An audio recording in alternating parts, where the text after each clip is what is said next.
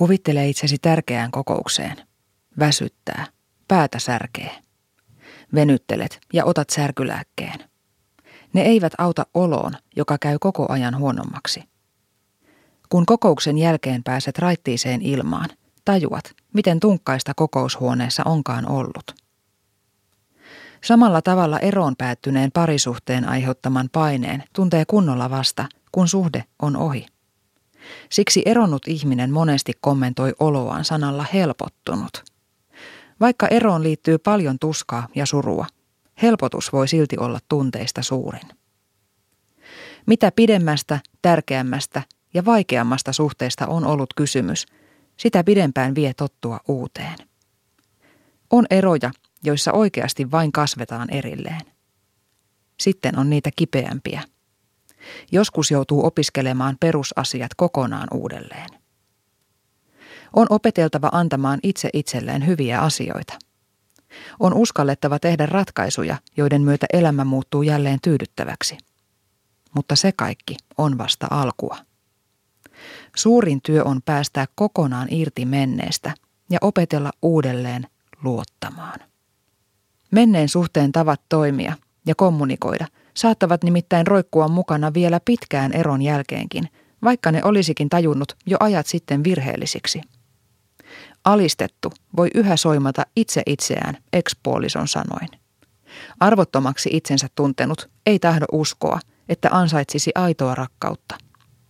Petetty voi luulla, että on liian huono ollakseen koskaan kenellekään toiselle se ainoa. Jos niitä asioita ei käy läpi, on suuri riski päätyä uuteen suhteeseen toistamaan täsmälleen samoja virheitä. Voi erehtyä luulemaan rakkaudeksi sitä, että saa toiselta huomiota silloin tällöin. Tai ajatella, että jonkinlainen epävarmuus kuuluu kaikkiin parisuhteisiin.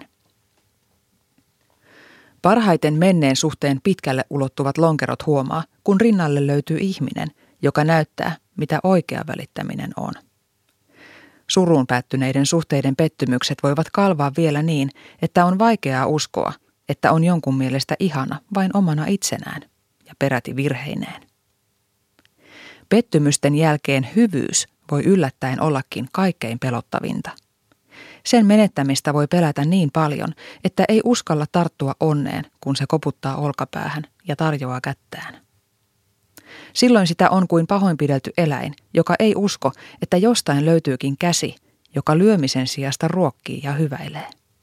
Sellaisen lähelle haluaa jäädä, mutta toistuvasti yhä säpsähtelee pelosta, että sieltä sittenkin tulee lyönti. Hyvään voi totutella kaikessa rauhassa. Jos se on oikeanlaista hyvää, se kyllä malttaa odottaa pelon poistumista. Se oikeanlainen hyvä on luottamuksen arvoinen. Erosta toipumiseen ei ole oikotietä. Ei, vaikka se olisikin ollut helpotus. Vasta sitten, kun pettymykset ja omatkin virheet on nieleskellyt pala palalta, on lopulta valmis luottamaan taas. Silloin tietää riittävänsä omana itsenään.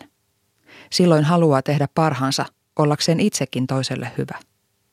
Silloin tietää, mitä itse ansaitsee ja mitä on oikeus toiselta odottaa. Ne ovat niin suuria asioita – että niitä kannattaa opiskella vaikka vähän pidempäänkin.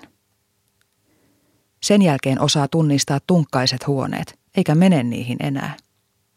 Sen jälkeen luottaa siihen, että on olemassa huoneita, joita osataan tuulettaa. Niissä on aina raitista ilmaa.